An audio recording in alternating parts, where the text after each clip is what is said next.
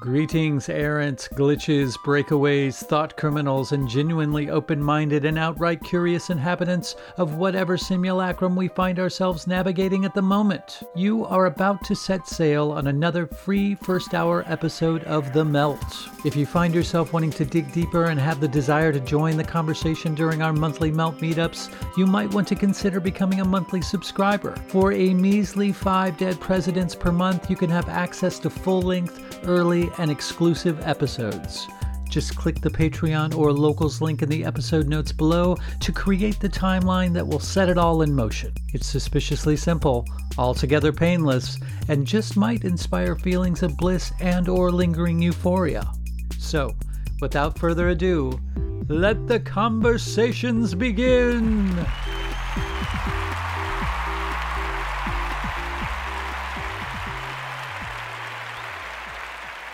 This is Hunter Muse And this is Chris Snipes, and you are listening to The Melt.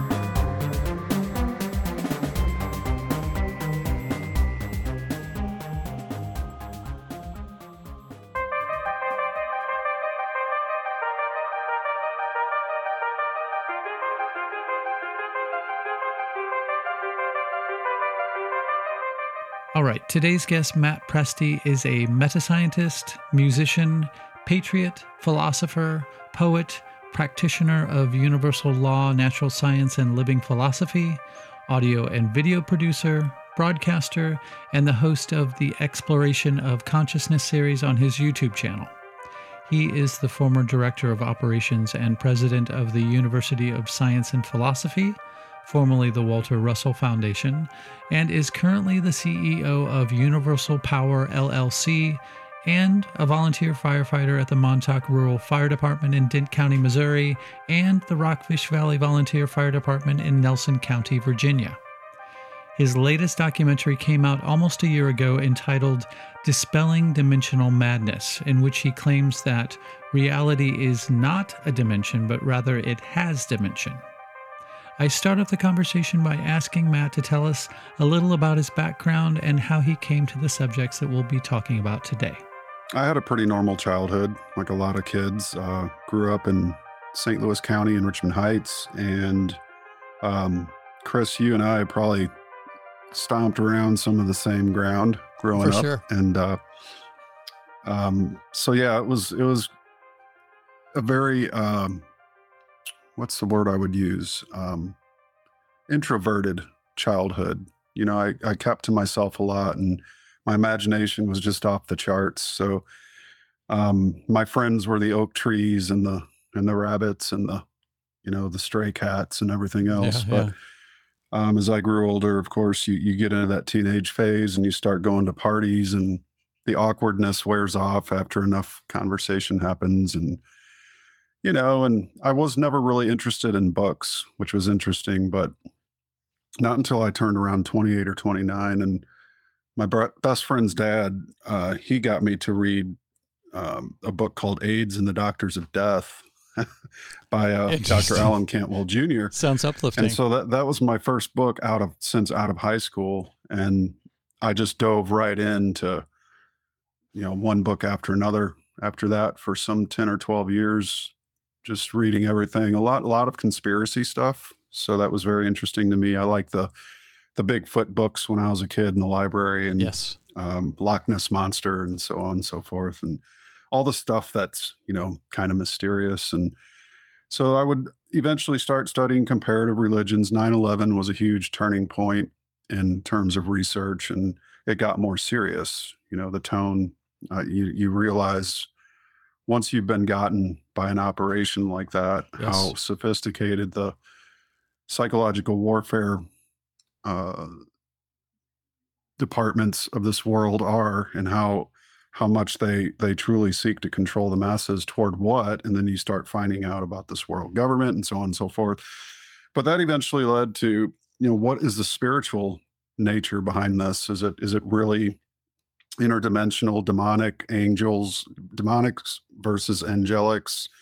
You know what is this whole thing which got me into a study deep study of comparative religions?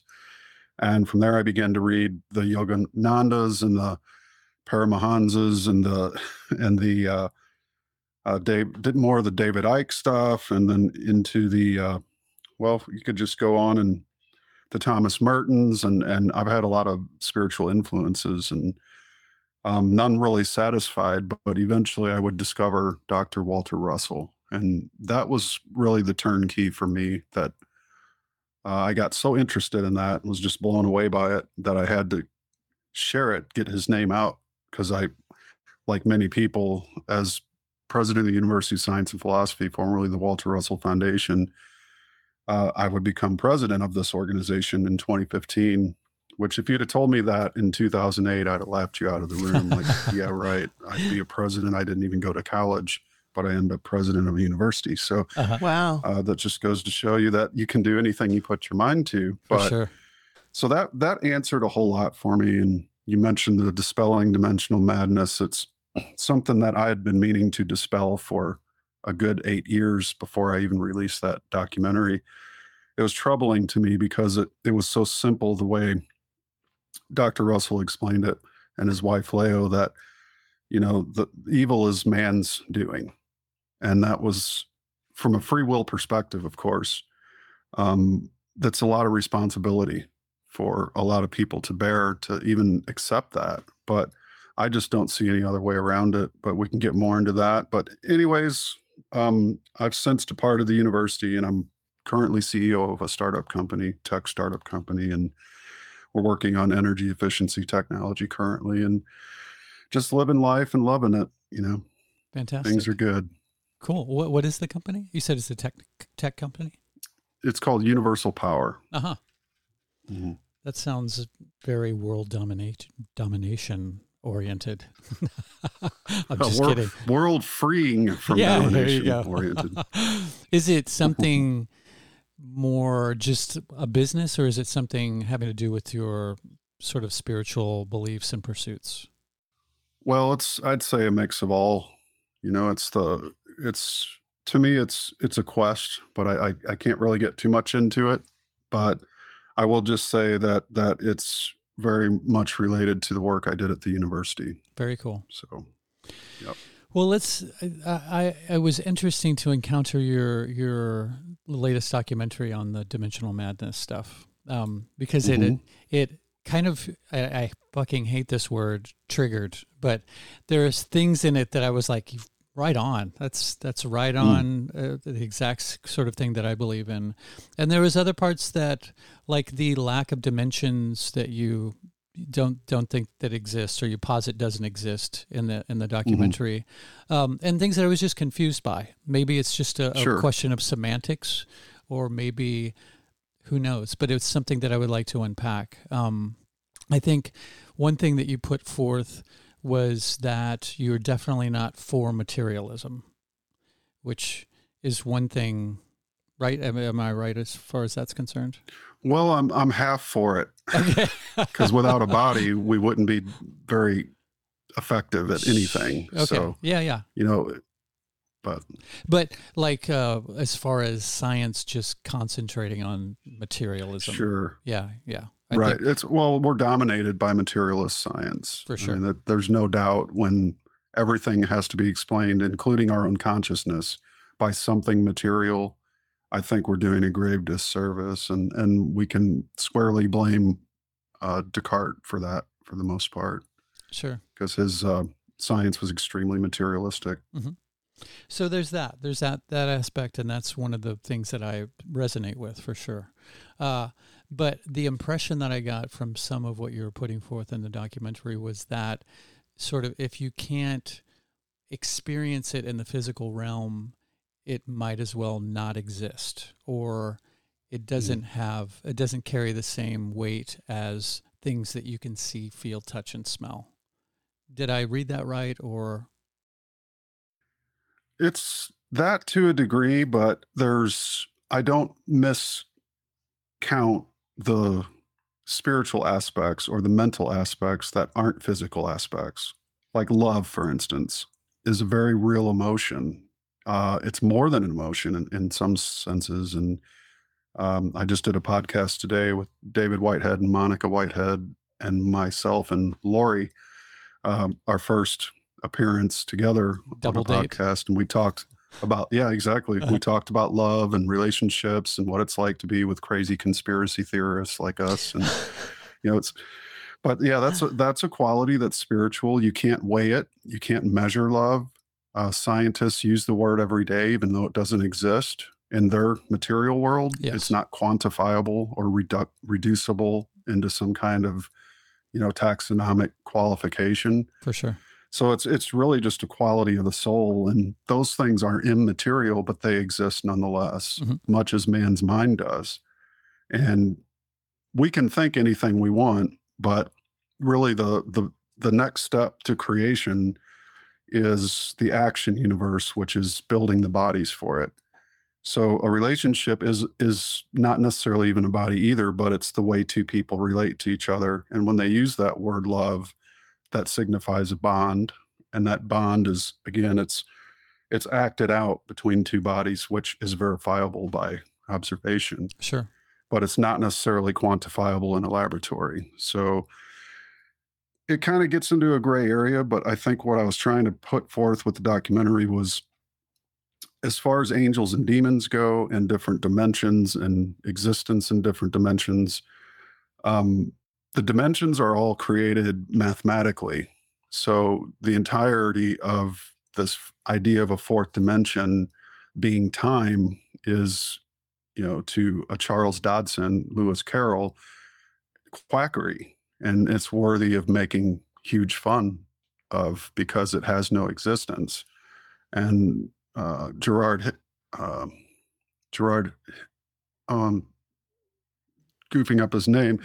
Gerard Hickson, I think, uh-huh. uh, who wrote Kings Dethroned, said the same thing about Einstein's equation that time being in a fourth dimension and the other three dimensions being independent quantities, which is impossible. You can't have independent quantities of a three dimensional object. It, it has length, breadth, and width. All three dimensional objects do, but there's no fourth dimension of time to an individual object as they perceive this thing to be. So they created this fourth dimension to house it. And the way that it was created was sort of a very fishy kind of uh, Rowan Hamilton's uh, quaternions. He tried to invent a fourth quaternion, which, you know, his that's what made Carroll write Alice in Wonderland with the time scene, is that time was always missing from the table because it was his critique of Hamilton's jump into hyperspace, if you will. And it's this hyperspace that influenced the spiritualism of the 1880s Britain, which then jumped the ship, jumped the pond over to from scientific romance in the UK, it became science fiction in the United States. And we've kind of gotten accustomed to believing that science fiction is a reality and that's the danger of this is that you know we we have zero evidence that angels or, or demons exist other than some experiences but i kind of like to look at this more psychologically and I, i'm more invested in a jungian kind of perspective that archetypes can explain angels and demons much better than angels and demons can explain themselves and if we look at the characteristics of a human soul and emotion and behavior, these archetypes perfectly line up. You know, the god of war is anger, the god of love is Venus, you know, and this it also has an astrological significance as well. and all these things can be expounded upon, which are they're all parts and parcel to the hermetics, uh, the hermetic codes, if you will, and and their types of hermeticism, astrology, tarot, things that we're not supposed to look at because you'll get in trouble with the papacy and everything else that Yeah. wants to limit what you're allowed to look at. So basically scrutinizing that and uh, asking deeper questions. And I think this can all honestly be explained psychologically why man behaves the way it, he is. And, and to quote the great Michael Tsarion, America is truly the the most um, psychologically inept country in the world. And I, and I would have to agree with that. When was that quote uh, made? From from Mr. Tsarion? Uh-huh. Uh, he said that in, in numerous of his podcasts. Unslave.com Gotcha. has Okay. all that. Um, Uh-huh. Just great stuff. But yeah, we, we are the most psychologically out of touch civilization on planet Earth. We instead Spiritually, of too. dealing with the things that happen, we take pills, we take medicine to block it out. So it's sort of that. Yeah. That's such an interesting perspective to me. I lived in Australia for four years. And when I was living there, one of the things that the men in Australia commented on was how in the United States, men talk about their feelings. And there's a, a real emphasis on the psyche and psychological states. So I think if we are in, the, if if what you're saying is true, then imagine how uh, how um, immature or under, underdeveloped there are other countries are. Like so for australia for example where men don't express themselves emotionally and they are very stoic and they keep a lot of stuff in they look at us and they're like you guys talk about your feelings all the time and men talk about their feelings. So do you think that there's evidence that really supports that that uh, hypothesis Well, that's a good question. I mean, it's if you look at what happened in Australia during the COVID lockdowns, they were Mhm. one of the most brutalistic lockdown countries of any on the whole planet. for sure. Possibly New Zealand might have come close to a second, mm-hmm. but here in the States, I mean, we in the rural areas, people just laugh that stuff off, even though half the county I live in masked up and went and got the shots. The other half didn't. And I'd say it's about 50 50 from my own estimation. But um, we may be, in some senses, more in touch with our feelings, but and how we communicate those as a society. But we're also probably the most medicated society on earth totally For you know sure. we we're we're giving um we're giving chemical castrative uh m- mixtures to our own children for Yes. god's sakes Yeah. it's being heavily promoted by billion dollar corporations so when you take that into the factor you know that's that's where you get this idea that we are truly anti-psychological because how can we justify chemical castration much Mhm. less actual genital mutilation I mean, that says a whole lot about our state of mind. And, and I don't know any other country that really promotes it as heavily as we do when all our billion dollar corporations and Fortune 500 companies all change their social media icon at the same time Mm. for a whole month to promote an ideology that makes having children impossible. Mm. So, what do you think that is? i think it's demonic Well, I think it's Right. It, I it- mean- it, it, pr- I'm sorry. Go ahead. I just I think that there's an element uh, of some form of um, possession that has happened, and you you know we could say that it's a a corporate uh, ideology that is based on um, not just money making, but on power and uh, maybe uh, of the the disenfranchising and the distortion of the family and the family unit being destroyed. And I think the intention is to circle back to what you're saying is to get people addicted to the cycle of medicines, but also the cycle of surgeries. Because one thing that they don't mm. talk about in the transitioning sur- uh, sphere is that you are co signing to a life of surgeries. And, and pharmaceuticals. You are you are co-signing on the utter destruction of your sexuality and your ability to have right. an orgasm and your ability mm-hmm. to feel different parts of your body. I was talking to someone yesterday who had a double mastectomy because she had breast cancer in one breast. Mm. And the doctor urged her to have her healthy breast cut off. And she said, mm-hmm. You know, the one thing they didn't tell me was that I would lose all feeling in my chest. So mm. imagine right. a woman that has not completely developed that goes and has a double mastectomy before she's even developed breasts, before she's even gone through puberty mm. and, and takes these puberty blockers, you know, what what is being created then it's not mm. a mm-hmm. human anymore we've we've gone beyond the human experience into this weird it, it's almost like this uh like a purgatory state for the the human body. Mm-hmm.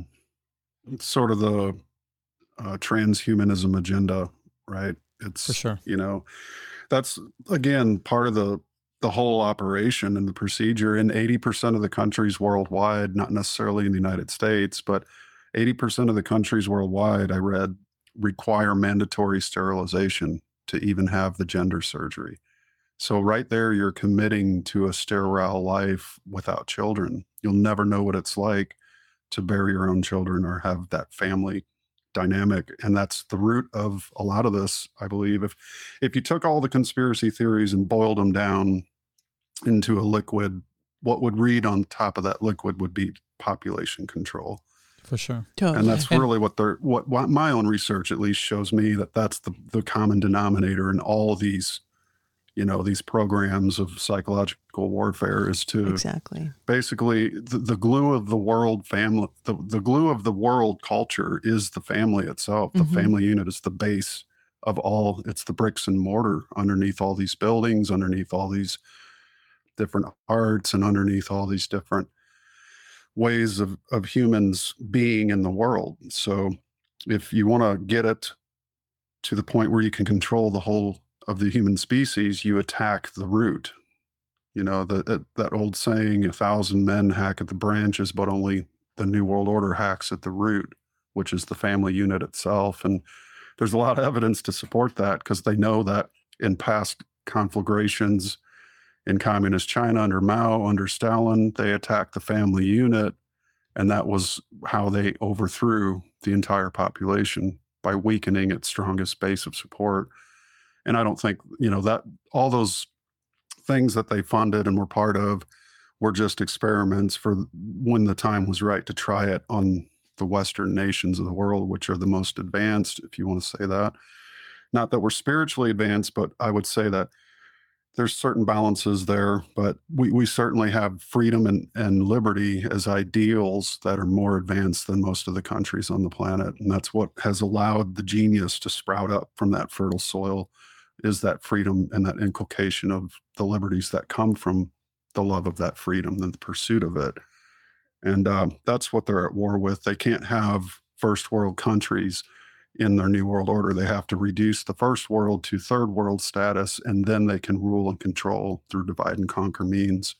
And unfortunately, a lot of young children and and women get caught in the crossfire and don't realize what they're a part of until it's too late. And I've read some pretty terrible horror stories about people that have uh, been transfigured and then regret it extremely so afterwards and you know they call it detransition and if anybody just googles that word and watches mm-hmm. some of these video testimonies it's heart-wrenching Fuck but yeah. I, I, really think people should question this heavily before they go anywhere near it for know? sure and going back to the uh, america being psychologically inept i think that this whole ideology where we're trying to be so inclusive that we take away all uh, possibility of adversity in any given situation, um, completely disregarding that that's how humans learn. We learn through adversity. We learn through coming, uh, butting up to things that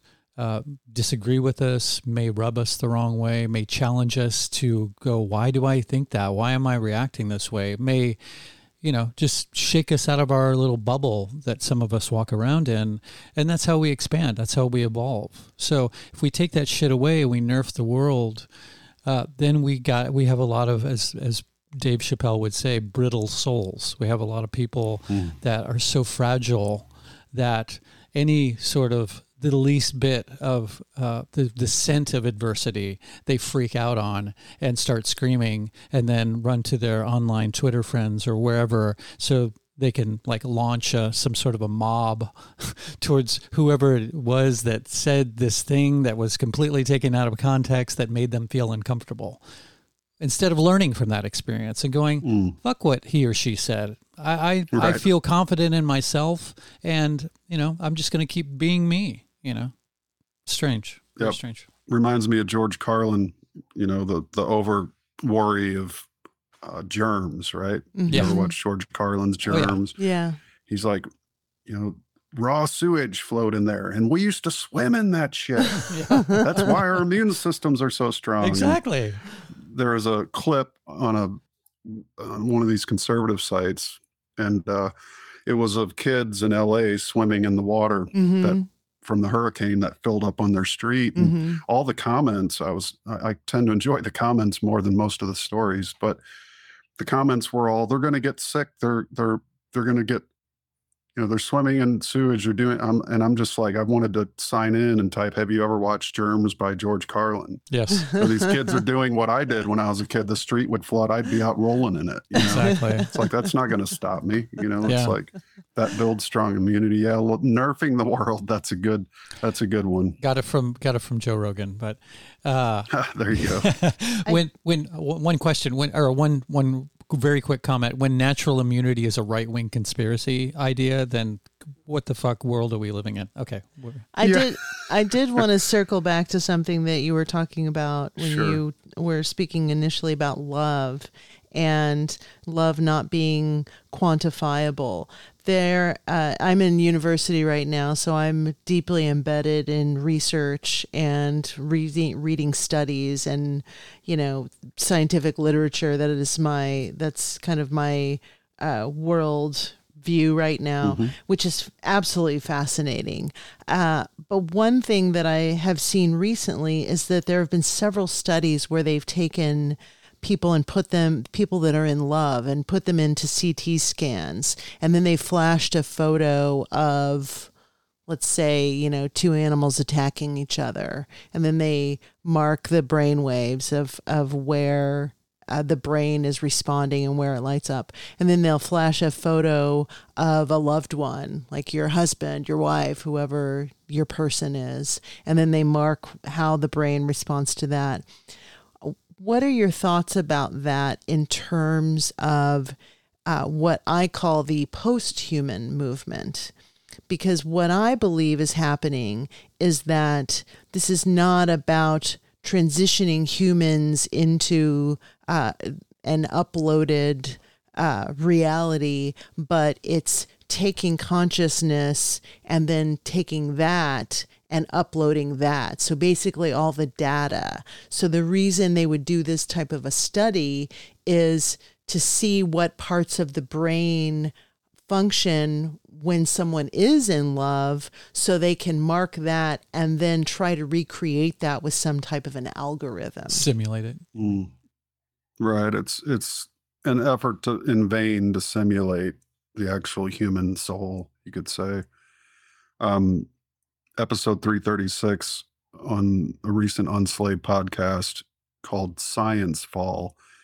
Michael Tsarion discusses that very thing, and it was a very moving episode. And he basically said the the way that things are going, and if you look back at how consciousness has been studied, and uh, Julian Jaynes' uh, bicameral mind um, where he talks about the voice in the head being God years prior to you know thousands of years ago that that voice has left us and So we formed, we created religions to try to, you know, be guided back to it. Mhm. And so you get these mystics that come from time to time, Walter Russell being one himself, and Lao Tzu and others, Jesus, Buddha, Muhammad, others in different respective religions and areas around the planet, Krishna, etc.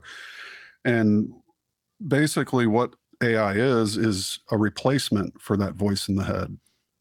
And it's a complete total simulation because computers, number one, are not alive. Mhm. They have no living presence. Uh, you pull the plug, it dies, Mhm. right? You take the power source away, it's gone. So humans are wireless. We're, we're running on something that's not plugged in, even though we are as as children in the womb plugged into a placenta. So we're kind of like plants in the early on until we're born and then we're freed from that root, which is a sim- more or less a surrogate earth being plugged into. And then we go wireless and we we are powered by that what Dr. Russ would call consciousness itself, which is the fusion of light of the divided spectrum into the white light of mind and mind and God being one, and man being uh, an idea within that mind. Uh, so basically, you have a simulated reality, and then you have the actual human, which is again operated and powered by consciousness. So I think what they're trying to do, and I have to concur with with Michael's excellent view, in that um, that voice in the head, which we call our conscience, our still small voice, Mhm. and I'm old enough to remember Jiminy Cricket, always let your conscience be your guide. You know, these these are the kinds of motifs that I grew up with that, you know, uh, the Saturday morning cartoons didn't suck when I grew up. Yeah. You know, we had Schoolhouse Rock and all the good stuff. Uh-huh. Um, even Sesame Street before the woke got into everything Yeah. Yeah. Had moral lessons in it. you Mr. know, um, Rogers. yeah, I mean, there's a whole host of things that were extremely on the moral side and, and virtuous and Yeah. with good endings. He Man would come on at the end of every cartoon and say, Now, listen, kids, what did you learn from this? That it's better not to do this than it is to do that. Uh-huh. So they're conscience lessons, lessons. And that's one thing that I think the, the transhumanists want to remove is consciousness. They want to take it out. And materialist science is the vehicle which they've done it with. That's in 1994. They, the David, uh, I can't remember his last name, but he he came up with this hard problem of consciousness because they couldn't find it anywhere in the brain, Mhm. and they scanned and have scanned, as you're saying, you you you're seeing this this take place. But I don't think they can actually, and they haven't. It's still a hard problem, even though it was solved 200 years ago Mhm. by uh, Immanuel Kant, because a mind can't step outside of itself and look at itself. It takes a mind to analyze anything, Mhm. whether it be emotion, a physical object. So, what is the mind? If it can't step outside of itself, it must be, yes, the German idealists say, a causal factor of creation. And so, removing consciousness and saying that it must be an effect of matter versus the cause of matter has done a great disservice to all of humanity because prior to Descartes, it was considered a causal thing in, in many circles and it was undecided, let's just say.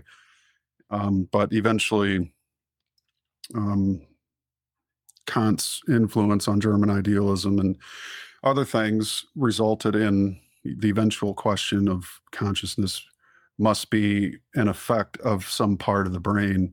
They've yet to find it.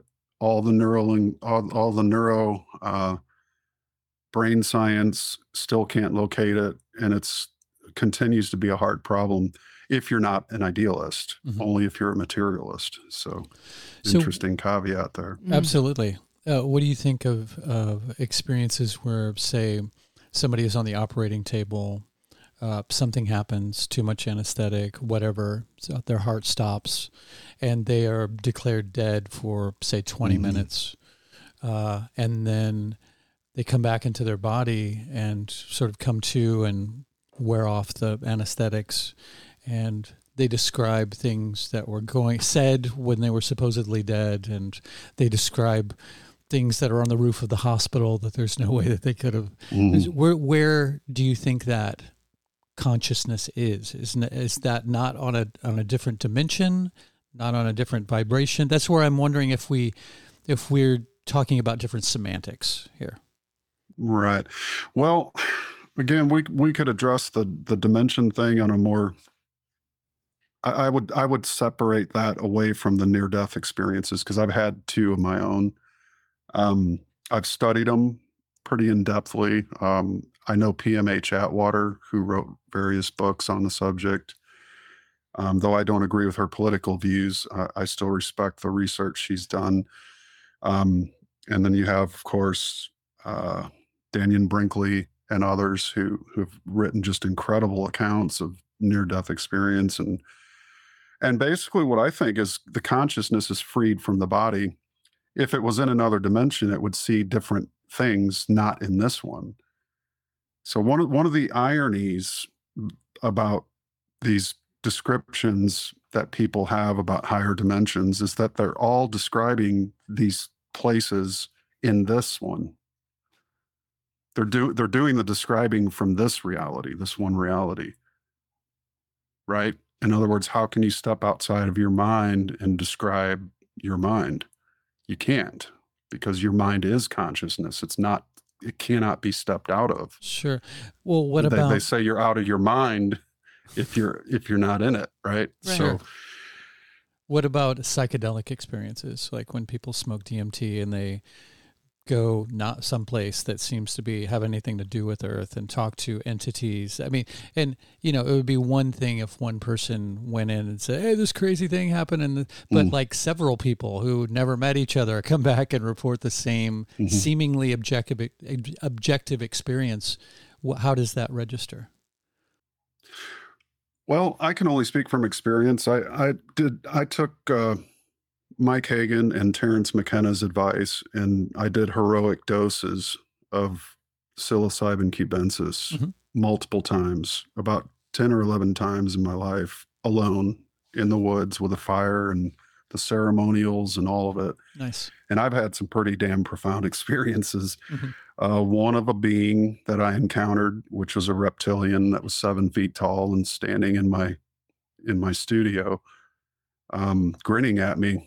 And I was just happened to be reading David Icke at the time, The Biggest Lie, where he's talking about the reptiles that latch onto the chakras and can steer a globalist world leader around by their chakras and so on and so forth. And you know the the the shaman from Zimbabwe. He, he described his experiences to Credo Mutwa.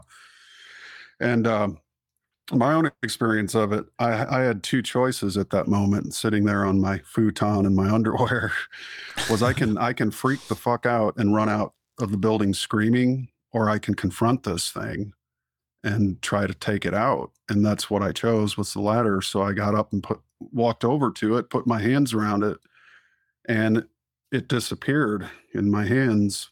And the voice of the mushroom said, ha ha ha ha, silly little human, look what your little monkey mind can conjure. and I just went, whoa. And I sat down and I thought, I've, I've, I still think about that experience to this day. Mhm. What the hell was that? yeah yeah And the only thing I can answer is it was an apparition created by my own mind. Mhm. And the mind can really create anything.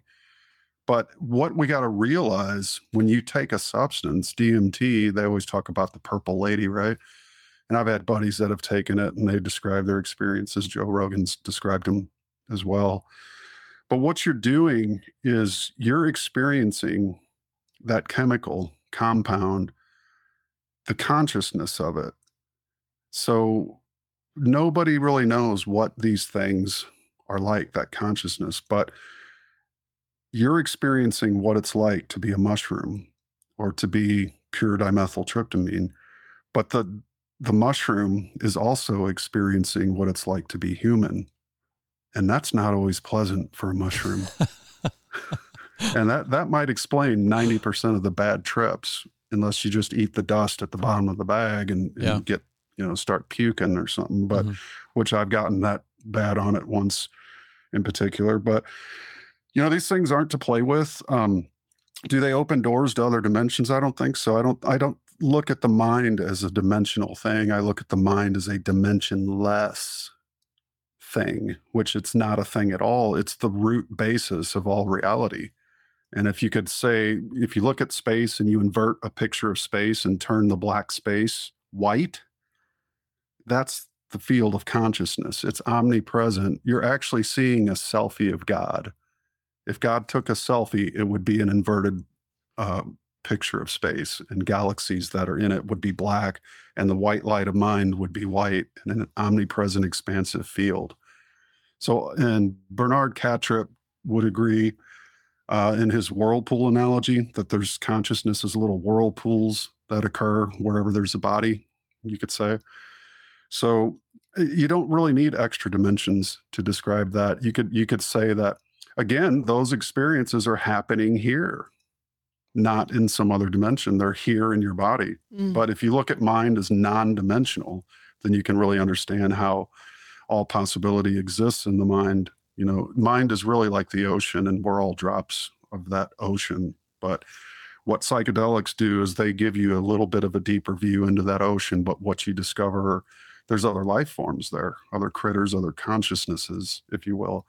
But are they, they're not necessarily bodied or embodied. And what I think I mostly don't like about this idea of David Icke and others who say there's these entities that latch on, you know, to a human like some kind of parasite is that there's no way to beat them. Mm. You can't arrest them. You can't take them to court. You can't try them. You can't hang them. And I want these people held accountable.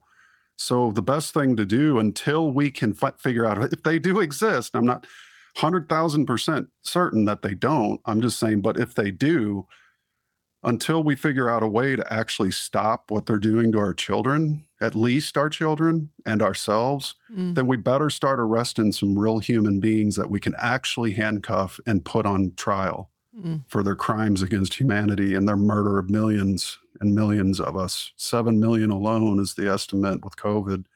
And these guys like Fauci and Gates walk around free, sniveling at us. You know, I don't need to wait for dimensional portal to get what's causing them to do it. I say we get, not we, but the law, somebody needs to exercise the uh, authority that they have and, and put a stop to these people. They're mass murderers, in my opinion. Unfortunately, I think the judicial system and the law uh, enforcement agencies are compromised.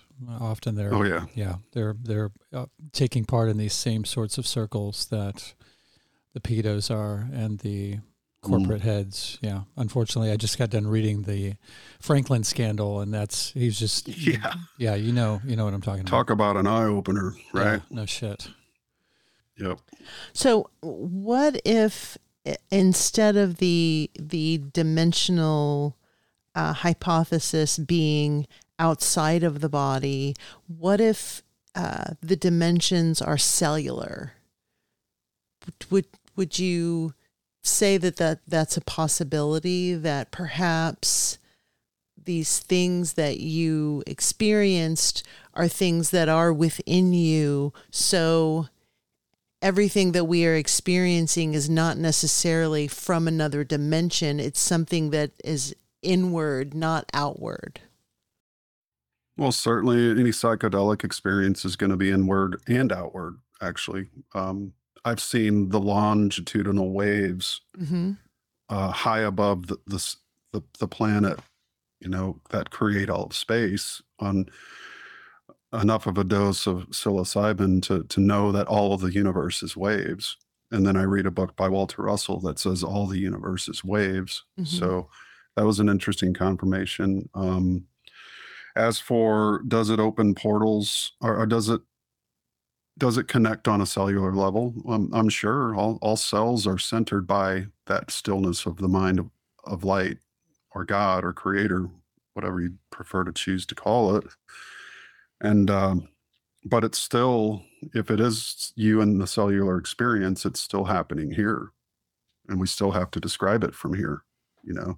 And what i liken to and the one distinction i make is this idea of escapism which the new age is full of it. Mm-hmm. if it if it sells you a way out which is gnostic you know this is a a fallen world that we've been born into It's a product of evil managed by evil beings called archons.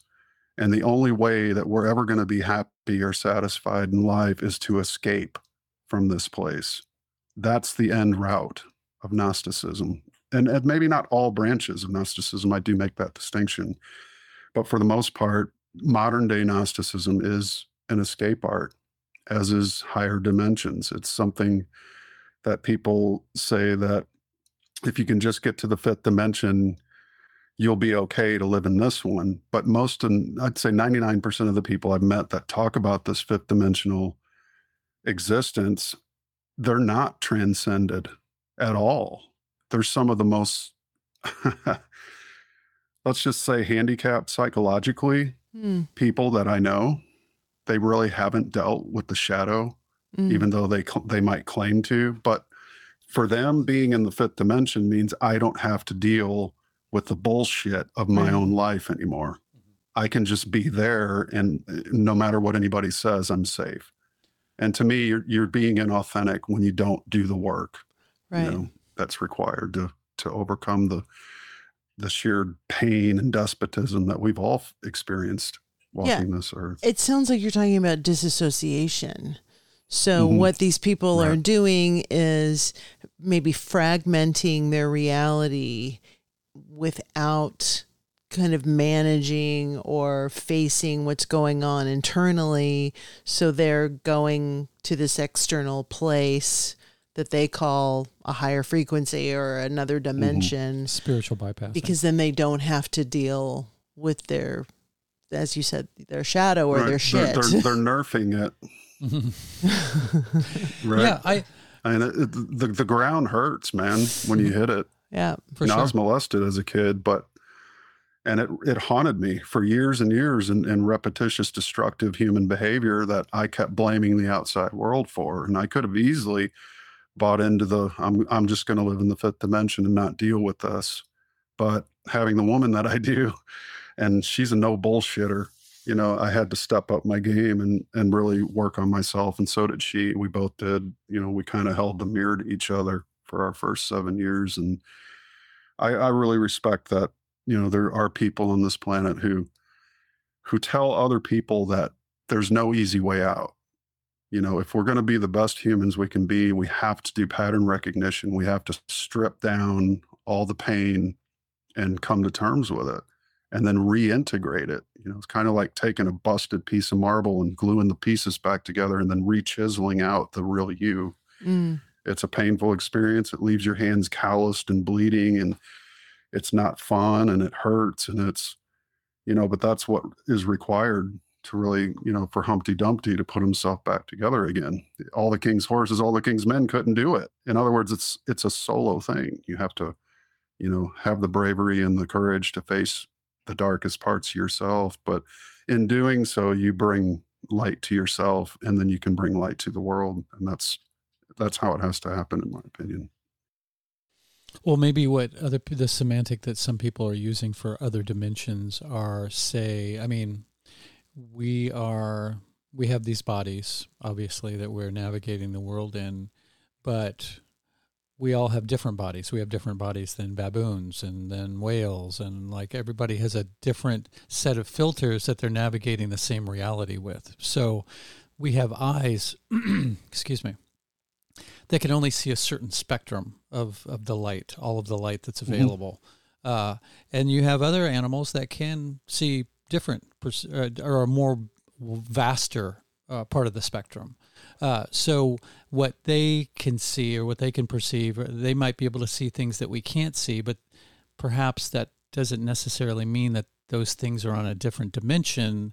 They're just, I don't know. I don't know what the vocabulary to use for something like that, but you just can't see that with your the particular filters that human beings have. For, Right. ins- for instance, That's that that's easily explainable. Um, the FCC has sensitive equipment that can see the EMF field. They can tell if someone's broadcasting based on a on a wave. They can see with a color graph. Um, David Icke would often use this analogy. He'd say uh, his argument would be, and I respectfully disagree with these guys. I think you know on one end he's done some great work. I've read, I've got eight or eight or nine of his books, and I've read probably over half of them. But I just happen to disagree with with you know this particular thing. But he says that he uses the analogy: higher dimensions are like radio waves. You can't see them. There's radio waves going through our body, 20 FM stations and 30 AM stations, and then all these TV signals are going through our body. Well, the FCC can see those with their special trucks they've made. There's actually EMF meters you can get. I was a sound man for 15 years, Fortune 500 companies, and we have all kinds of meters that can read things most people wouldn't see. Mm-hmm. But all those waves and all those frequencies and all those stations, they're all happening here in this one reality. They're not happening in another dimension. And just because we can't see them doesn't mean they're not also here. You know, we can't see ultraviolet light until it burns the shit out of you at the beach because mm. you were out in it too long. Sure. So I mean, it's it's really it's it's a misnomer to assign that example is is sort of a fallacious argument. You're swapping out uh, sort of a straw man to explain something that is explainable within this one reality construct. If that makes sense. Yeah, for sure. I think that was just a, a more uh, a, a, more exquisite way of what I was trying to say, of explaining what mm-hmm. I was trying to say. Um, sure. Yeah. So I, I'm, you know, I'm not. I, I didn't invite you on to try and prove you wrong or anything like that. I'm sure, just curious sure. about your point I'm of happy, view. I'm happy to, and, but happy same, to engage in any conversation. For sure, so. yeah. And, at the same time, I don't think that everybody has to agree with everybody else on everything by any means. We can mm-hmm. still all have a wonderful adult conversation and learn stuff from each other for sure. Um, Certainly. Were you? you I like just, I'm so curious about the human experience that that I really enjoy having I, am so sick of the fucking echo chamber and having yeah, people sure. have these very circuitous discussions where it's just everyone agreeing. I I really love one of the reasons I was excited to talk to you was that uh, you're not coming from a new age perspective. So mm-hmm. you're not a materialist reductionist. You you have maybe a different um, angle or a different viewpoint, but you're you're not trying to force your perspective on anyone else. And I think that that's a very refreshing place to be because this what I call like the new age hippie bullshit movement that I I saw when I was living in California, you know, where mm. people are you know and and i'm casting aspersions on people that are some of my closest friends that i love dearly that listen to npr and voted for hillary mm-hmm. clinton and are woke sure. and live in that world but Triple are so, boosted some of the most seething angry people i know because they're not living an authentic life as you're mm-hmm. talking about. So I guess what where I'm at right now is I'm trying to understand the psychedelic experience because we've had so many people on that have said there's trickster spirits and you're going to put yourself in this situation and it's not going to be your grandmother that you're talking to. It's this trickster and so in in those dimensions where I'm going back is I, I think it's what you're saying in that this is all inhabited on this plane of existence, that it's the body that's having this experience. And yes, the mushroom is having a human experience. And that's maybe why sometimes those experiences aren't good because the mushroom mm-hmm. isn't accepting you and you aren't in the right headspace to accept the mushroom.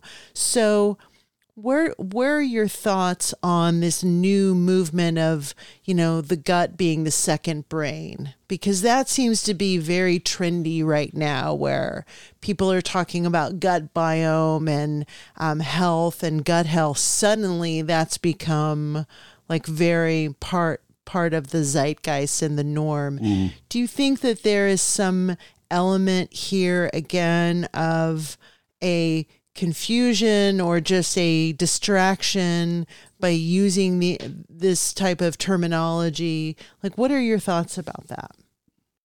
That's a great question. Um, i know most guys in our 20s had a second brain and it's not the gut. It's slightly lower. Um, south of that. Yeah. But it doesn't really know shit to, to be quite honest. I mean only a wise man can tell the difference between which brain's where but uh, the gut, you do have that old saying, I've got a gut feeling. And mm-hmm. I think if you look at what what I do look at is the chakra system mm. and the um, Gopi Krishna, you know, and the uh, the Kundalini experience is a real thing. Uh, it's well written about, well documented, not just from the Eastern perspective, but also from the Western. And uh, these in anatomy, you have these nerve ganglion in seven major spaces on the spine where mm-hmm. many ganglia come together. And that's exactly where these chakras are located. And what's interesting about the the uh, the rainbow flag uh, by the LGBTQ movement and so on is that it's an inverted chakra. Mm-hmm. The red is at the top, which is the animal, basically. Right. And so, where does your consciousness lie in that spectrum? You know, and if you're moving from the actual chakra color chart, you're moving from red up into violet, indigo, mm-hmm. Mm-hmm. which is, you know, the crown. And that's the ultimate expression of a spiritual human. And so what Satanism does is it inverts everything. Mm-hmm. That's the signature of Satanism is inversion. They take because they can't create, they can only take what's been created and flip it around upside down uh, 180 degrees so that our consciousness really can't tell the difference between an inversion and a uh, non-inverted element. It's it's it's very trickstery in itself. But mm. and one of my arguments when it comes to, you know, that's a great question. I, I really don't have an answer for, you know, is there something to be said for the gut having a feeling? Yes, but at the same time, when I think about the psychedelic experience, you, you had multiple comments in there, but a lot of these priesthoods, like the Catholic Church, for instance, worship the Amanita muscaria mushroom and they do these rituals, or at least I've read that they have. I can't prove it, but uh, Jan Irvin and and others have written on the subject. And you know, the Sacred Mushroom and the Cross um, book by uh, forgive me, I don't have his name. Wasson. It's not on. I'm sorry. Wasson, Gordon Wasson. no, okay. no, it was. uh Oh, uh, it'll come to me in a yeah. second. But yeah. it's called Sacred Mushroom and the Cross, and mm-hmm. it was a translator from reading the Dead Sea Scrolls wrote about the Essenes was a mushroom cult, mm. and basically, the idea of devils and demons and angels tend to coincide with the use of psychedelic hallucinogenic drugs which is very interesting.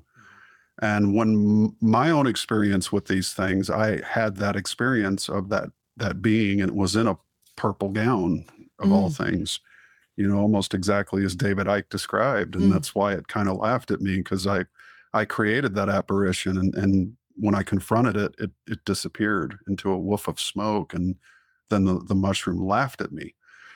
But the the interesting thing is that I would go on and 2010, I had an experience that was completely sober.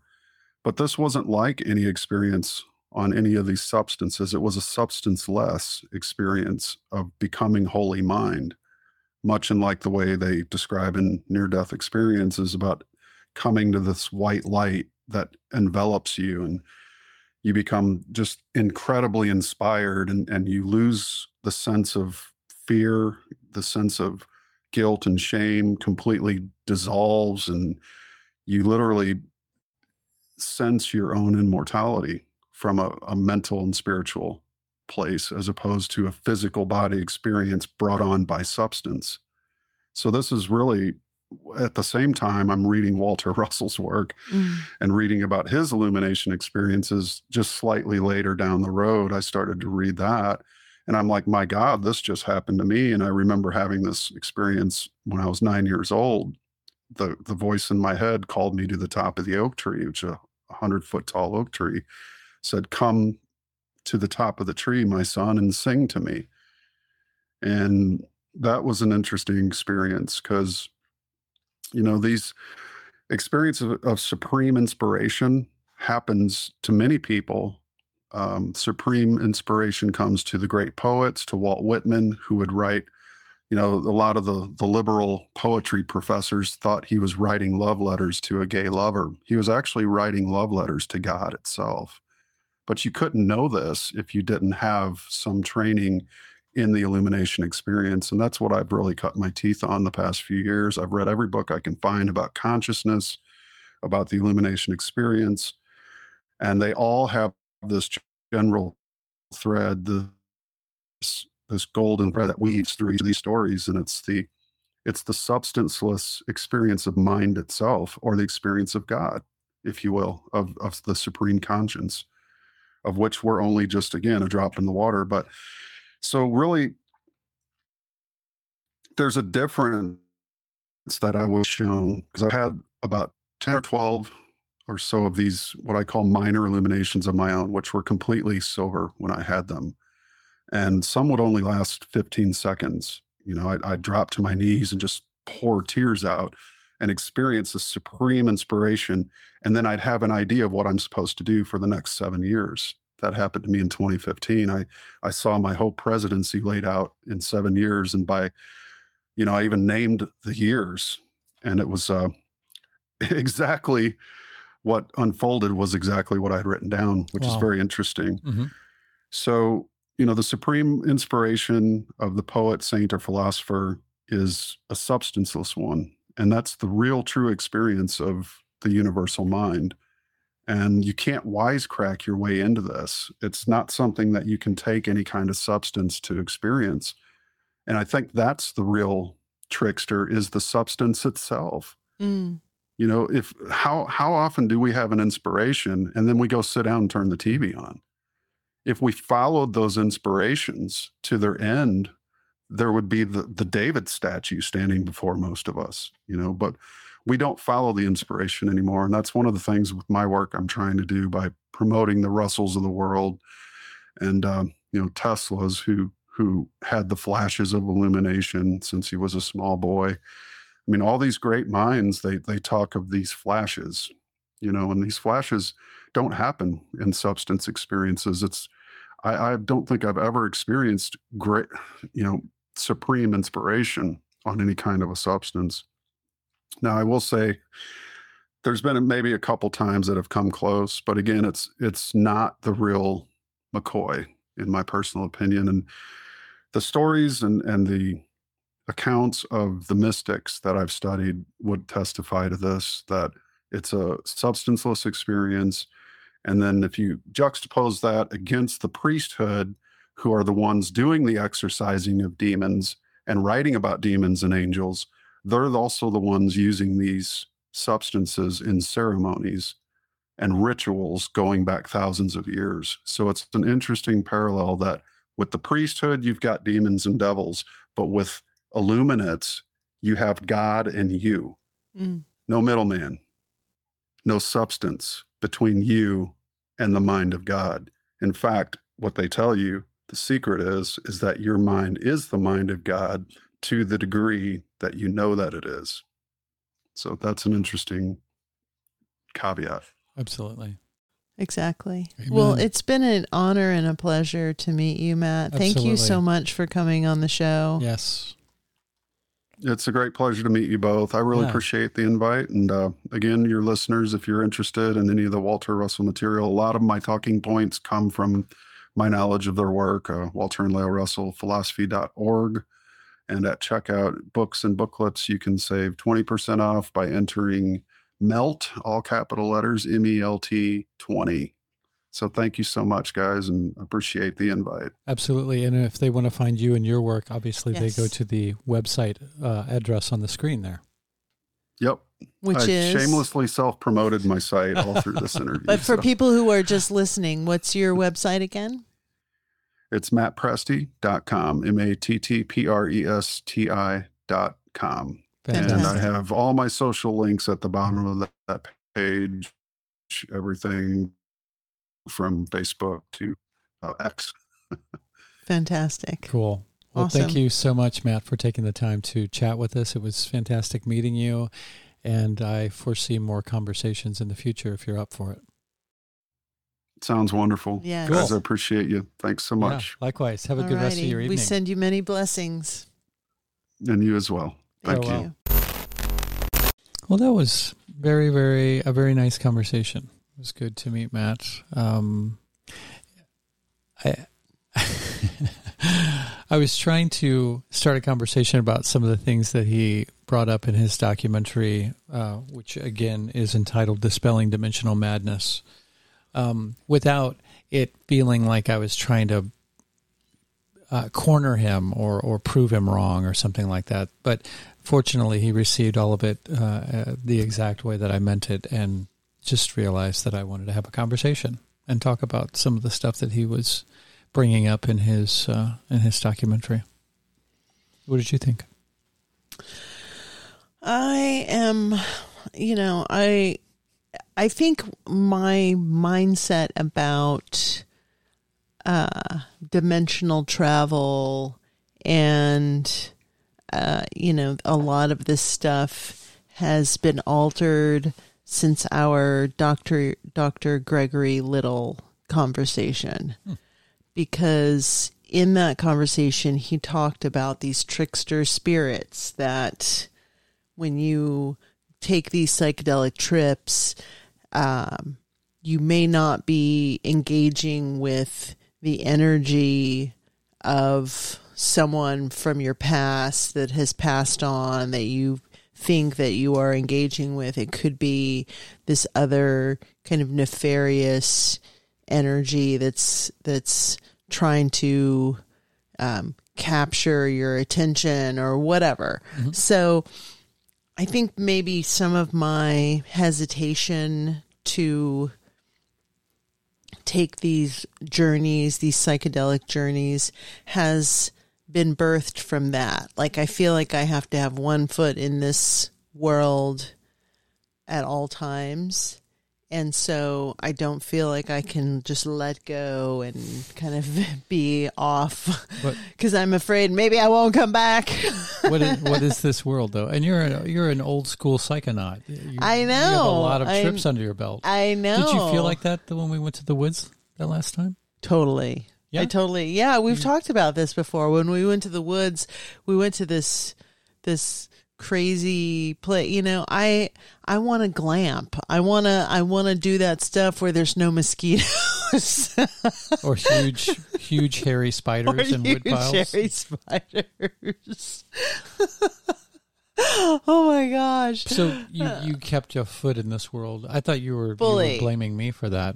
That I wasn't uh, going into it blindly enough. No, I think I think I I don't know. I don't know what's happening. I feel like there's part of me that that wants to go off, you know, and like go off planet, you know, go into uncharted terrain, you know, really take it to the the extreme. Mm-hmm. And then there's this other side of me that feels like well I'm a mom now and I have responsibilities and dogs and chickens and I have to I can't be tripping out man. But it's not like a trip doesn't last for weeks. for you I don't know what kind of drugs you're on, but it is temporary. It's you'll come back. You'll you'll reintegrate. Yeah, uh, yeah, I know. And when we when we were driving back and holding hands and in the car, and uh, I was, and then we went and had hamburgers at that place, and it was just so wonderful and loving, and I just I really enjoyed that part of it. So I, you know, I don't know. I I think I'm curious about his his uh, Matt's dimensional take. I am too. That's one of the reasons I wanted to ask him on. Although I asked him before that documentary actually came out. So I was just going to ask more about the Walter Russell stuff. That's when I started talking to Ryan Peverly about, uh, and then he pointed me in Matt's direction. Um, what are you doing over there? I'm stretching my back. and then this thing came out, and I was like, "Whoa, wait a second, uh, what? There's no dimensions. There's no higher dimensions." So, yeah, I wanted that. Then I was like, I wanted to have a conversation with him for a completely different reason to help unpack those ideas uh, and wonder if it's just he's really talking about the same thing. He's just using different words, or he's refusing to to use the verbiage that you know. Because I understand what he's saying. I think I don't think he's disavowing any of these things that many people attribute to being interdimensional or other dimensions. He's just saying it's all taking place here, but then that only makes so much sense to me because I don't know. Is it here because we can't see it? I mean, is it somewhere else because we can't see it? Or, you know, because all dimensions are, I've always pictured them as overlapping. So there are things going on in the astral realm. It's not in a different location. It's happening right here amongst all of us. It's just happening at a different on a different frequency. So I, I, I don't know. I should have brought up what, what does he think of the word frequency as opposed to dimension? Well, he said frequency was energy. Um, he was talking about the EMF meters and reading, and so he, he he's definitely a believer of that. Um, I don't know. I, I what I love is that it wasn't another like it. It just wasn't someone that was just kind of parroting kind of this new age thing. You know, he's giving he's coming from a different perspective and I really respect and appreciate that. Absolutely. Um and I, I think in some regards a lot of what he's saying is spot on. Sure. You know, in that I, I've I've witnessed the same thing. Like some of these people who are in in the the new age movement in particular, not truthers, for example, but people who are in the new age realm are some of the most fucked up people I know because they aren't really dealing with their shit. They're just kind of packaging the, their life in a way that's manageable for them without really dealing without really doing the work without really digging in and getting in there and fixing what's going on with them Well, I think intent uh, has a lot to do with it too. You can say the same Taoist adages through gritted teeth, like you're trying to convince yourself first and Yeah. foremost, or you can say them like because you embody them, and Yeah. it's some. You understand? Sure. Okay. Yeah, I was thinking about like AA.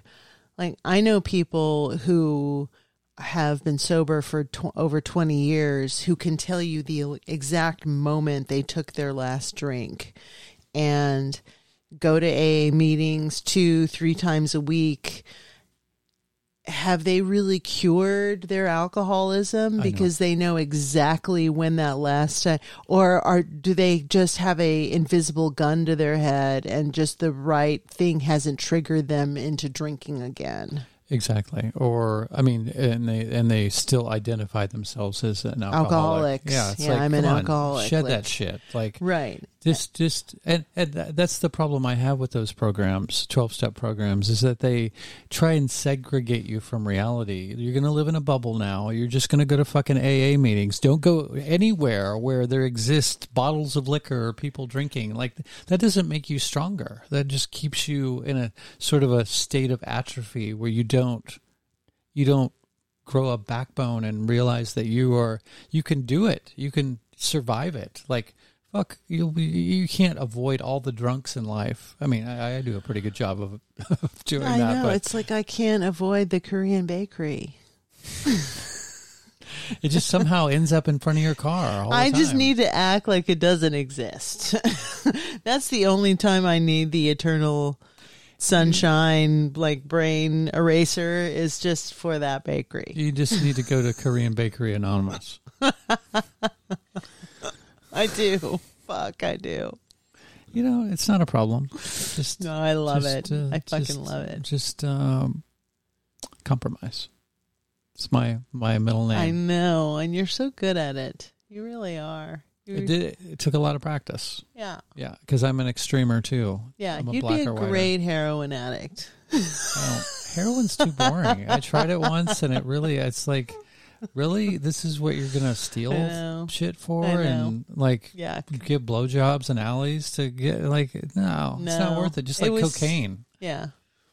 like not a I'm just kidding. and crystal meth. I, me, and, me and Mott did that a couple of times just to pull all night art sessions, uh, but I couldn't see it being a lifestyle. Like, Yeah. my God. Yeah. And it wasn't hillbilly crack back then. It was just some. It was just another stimulant, you know, Yeah. crank. Wow, we came right off the rails. we just It's went all way. connected. It's all tributaries off the same tree trunk. yeah. I don't know. I think it's good to question It is. yeah, you know, all of the the esoteric and the metaphysical and you know, all of these uh, I, I was very much in the Whitley Strieber stream there for a long time. And then again, we talked to Dr. Little and, you know, he's really good friends with Whitley Strieber and Whitley now has a different take on what happened to him and what all of that was. And, you know, that could have been a MILAB for all he knows. And, you know, so again, I think this is part of being in these spaces where you're discussing these things where we don't necessarily have the evidence on this plane of existence of what these things are. It's dimension. And I think it's possible. He did say plane, and I wanted to say that's See, another word for dimension. But I I think what's important is that okay, let's say there is going to be a fake alien invasion that happens or something. We may not buy that or believe that where 30, 40 years ago, 50 years ago, we may have believed that because we were still thinking that the moon landing actually happened or the Worlds. or whatever, right? So I- think that it's good to constantly be examining our perceptions and our belief systems and the things that we hang our hat on and say this is what reality is. And I I agree. Um, but I, I have also been going through this phase lately, like the last I don't know, few weeks, month, something like that, where I've been very critical of stuff on on our side of the fence, Yeah. for lack of a better term. Um, because I just get sick of like if the same result is happening Yeah. from what stimulus people are like if you're getting still fearful from shit that that people who question things are putting out like what is that accomplishing like Yeah. if you're just freaking me out with knowledge as opposed to you know being freaked out by you by something that you see on mainstream media what's the difference if it all ends up in fear well Yeah. then fuck that and and most of it is conjecture anyway. I mean, there might be bits and pieces of stuff that you can actually point to and, and it can be corroborated and stuff like that. But I realize, you know, some of the most real things in the world cannot be corroborated. They're all, it's all based on subjective personal experience. But, you know, it just comes to a point where how much of my emotional well-being am I going to put into somebody's perception of what they think is going on? And it might not. That might be further from the truth than something that you might see on CNN, for instance. Uh, Yeah. yeah, you know what I'm saying. You know what I'm trying to get at. Yeah, I that's why I kind of circled back to the love uh, comment that he made because there is this desire in science to map human emotion and map mind and map these things. So there's tons of money that that are being devoted, you know, to these research studies of human of things that that have never been truly mapped before. And again, the conspiracist in me says, "Oh, well, why are they doing this? They're not doing this to understand the human mind. They're doing or the heart. They're doing this because they want to see if they can synthesize these things and not necessarily put them in a pill form, but upload them to a server so they can say, okay, so now we've made AI sentient because we've taught AI emotion. We've we've been able to download that information and upload it into this server and now AI has the ability to truly fall in love. So to uh, to simulate love, to Right. No, love. but they're going to say that it's truly falling in Yeah. love. So you pay half a million dollars and your AI girlfriend really will love you. no, it. No, it won't. Doesn't, Yeah. it doesn't have a past. It hasn't had past lives. It has no Right. context. right. But if you, again, this is where this is so fascinating to me is that, so I've put all these years into Facebook, for example, or Instagram or whatever. So someone's taken my information. Once someone dies, then you can take that information and you can sublimate that onto an AI and say, okay, that's now your girlfriend or your mm-hmm. wife or your boyfriend or your husband. And if you're grieving, you may want to believe that that that is that. Yeah, of course. Especially you're, you're in a vulnerable state of mind where you're desperate and you miss that person so like much. you miss your mom and or your dad or whoever and so you know there are these forces or these energies that want to exploit that which is it just another disruption of the natural order Yes. of things which is what i was going to say when you guys or when he was bringing up adoption people being adopted because they can't or adopting kids because they've been sterilized by whatever surgical procedure that they've gone through and then they try and nurse this Mm-hmm. child like um, on a guy's tit you know Oh, like that just like all these disruptions in the natural order of things Yeah. how discombobulated will our will people be? Because they're so many steps removed from the natural cycle of Yeah. existence you know? Right. But again i i believe that there will be a segment of the population oh. that complies with that that Yes. goes along with that that lives in that eddy of misery and is miserable. And then there will be a segment of the population that that has never touched. They have no awareness of that or reality of that and that's not part of their Yeah. their context I'm just, I'm just talking about the people who buy into that. I, I don't Yeah. think that's an. I by no means think that that's an inevitability for everybody. By no means, I will never consent to that reality. Yeah. But maybe that's why they want you drinking Zevia. You love outing me on air. Not that there's even anything to out. Okay, I drink.